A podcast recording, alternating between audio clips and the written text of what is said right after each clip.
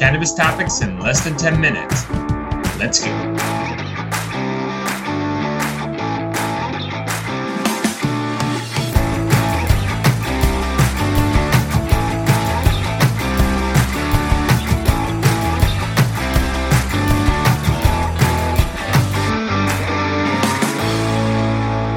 What's up, guys? Welcome back to another episode of The Dime. I'm Bryan Fields, and with me, as always, is Kellan Finney. And this week, we got a very special guest, Emma Beckerle. Emma, thanks for taking the time. How are you doing today? Doing really well. Thank you so much for having me. I'm really honored to be here. For some of the projects you're working on, is it medical space, the recreational space? Take us through some of the differences. Sure. So it's a bit of everything, which is which is the way I like it. I'm I uh, I need very high stimuli and a lot of intensity.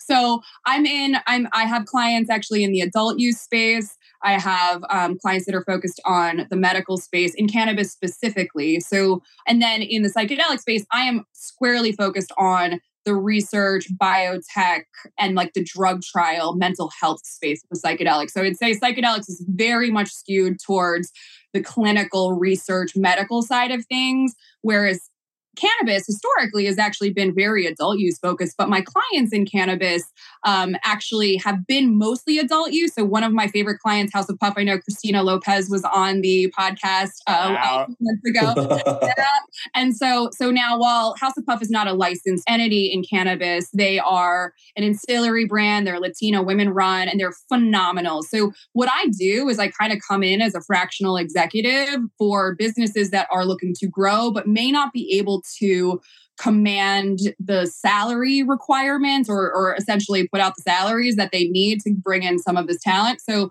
for me, coming in with House of Puff, running business development, helping them develop partnerships in the markets that they're growing. That's a really fun project, very much focused on the adult use and also beyond because we don't have to just sell to cannabis businesses. We can sell to retailers, hotels, etc. And then I am working on a medically focused project in cannabis, which I love. And again, very near and dear to my heart because I've benefited medically, both mental health and physically from cannabis.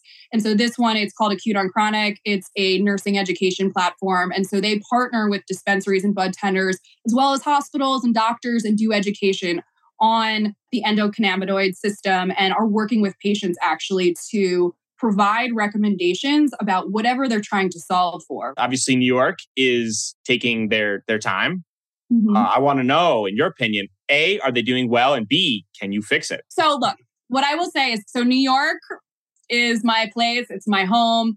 And I have been disappointed. I have been really disappointed in the rollout because just as a patient, right? Like, I want access to, to cannabis, I want people to have more access to cannabis. And the longer this takes, obviously, the longer the illegal illicit market continues to proliferate. So the reality is is that like no, it's not been a success at all and I'm disappointed in how it's gone. I think we are sacrificing good for perfect in a lot of ways, but I also think that there is a lot of it's all there's all good intention, right? And I will say is that I, I work with and speak with a lot of these licensees, prospective licensees, and they're incredible incredible human beings. And so for me, when I think about the slowness of the New York rollout, and let's be let's be clear, New Jersey's also got its issues too, right? So like, so it's not we're we're nothing's perfect, but New York, in terms of how slow it's gone, it's really really going to hurt the licensees the most and the patients, and so that's what's really frustrating for me. One of the challenges also is like the line between medical and recreational is like so thin, and I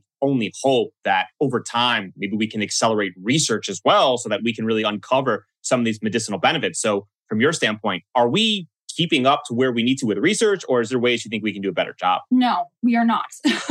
um, and I, I will say the United States, as it relates to cannabis research, is trailing. Like we may never be able to catch up. And the thing is, is that the United States has historically we've led the way. We've we've led we've set pace when it comes to scientific research, to drug development, et cetera. And when it comes to cannabis, we are still very very behind the times. So if you look at Israel, you look at even Australia, there's amazing work being done in and around cannabis.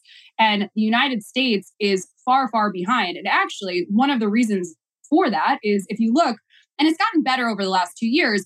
But up until the last few years, there was one DEA approved cultivator in the country that could provide cannabis for research purposes. That was the University of Mississippi. And if you know anything about what that cannabis was and is that's coming out of there, not to be a jerk, but it's trash. And any of the research scientists that have been working with it and have tested it will say that and it's it's published you can find this online this isn't secret and so the reality is is that when we're talking about research trials, right? And so, for example, uh, Dr. Sue Sisley, who is with the um, Scottsdale Research Institute, she is a pioneer. She actually sued the DEA and won. She's a badass. And so I, I, encourage all the listeners, if you have not heard of Dr. Sue Sisley, to do a little Google and check her out. Um, there's a lot on there. Let's slightly switch gears to uh, a rapid fire. Oh, yeah. Okay. Oh, gosh. Okay. True or false? All drugs should be researched for medicinal purposes. Well, um, I'm all about research. My worry is when I say all is that there's a prioritization issue. so so I I want to research everything. I would love to have everything be researched. Also like there's so many amazing botanicals that we never even talk about that should be researched. There's also um like things like kava that are now like blatantly on the market and kratom and all this stuff that like is just out there because it's just not regulated that I think is problematic and needs to be researched. So, yes, I think everything should be researched. I think every plant that exists probably has some level of medicinal capacity if we had the time to research it. I don't like all statements, but I would say true. You'll not like this next one. True or false? All drugs should be legalized for adult use. I okay. So this I don't know. This might be an unpopular. Uh, I said earlier, You're I'm a decrim girl.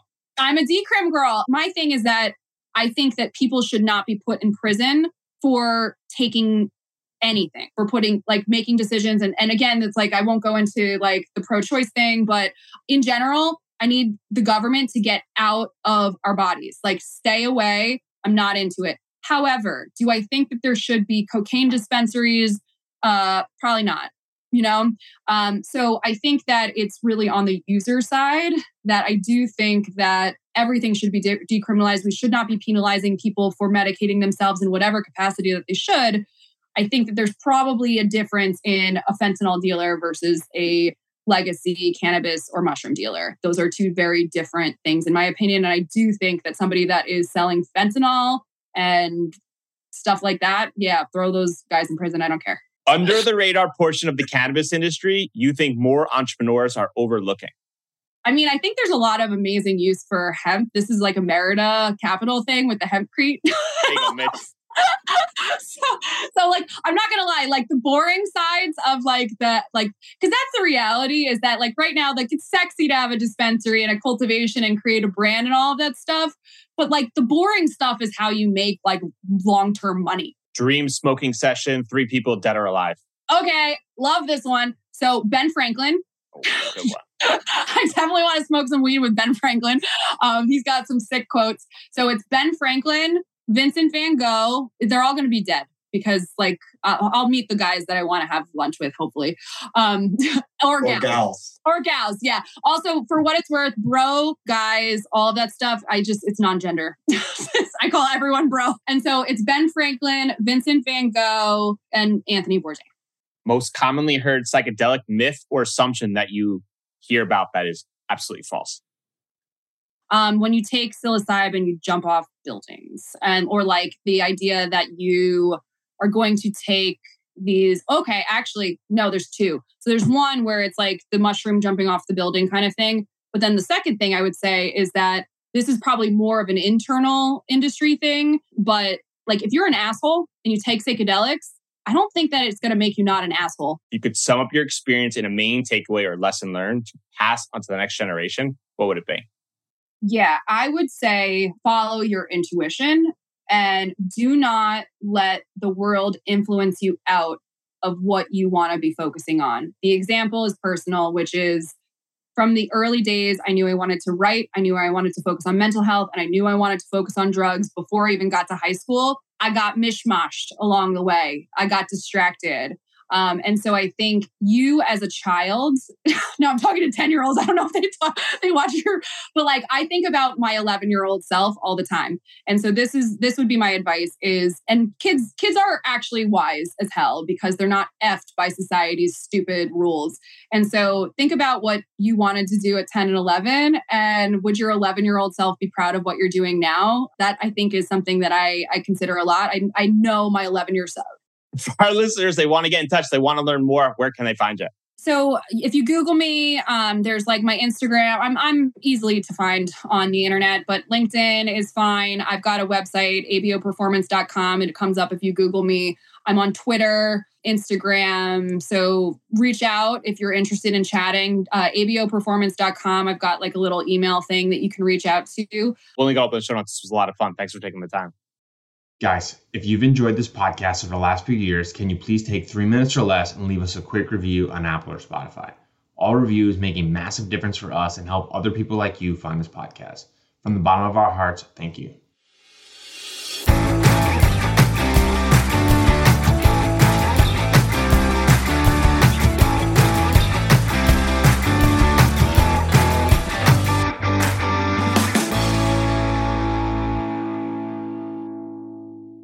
Thanks for listening to today's show. To check out more great cannabis podcasts, go to podconnects.com. Here's a preview of one of our other shows. Cannabis Health Radio is a podcast about stories from people around the world who have used cannabis to deal with serious ailments, many of them life threatening. My name is Ian Jessup. My co host Corey Yelland is no stranger to the devastating emotional impact faced by so many people receiving a death sentence diagnosis from a doctor. Told she only had months to live with anal canal cancer, Corey researched and immediately began using cannabis oil to eliminate her cancer and has been cancer free for more than a decade. She told herself that if it worked, she would spend the rest of her life helping others, which she does tirelessly every day.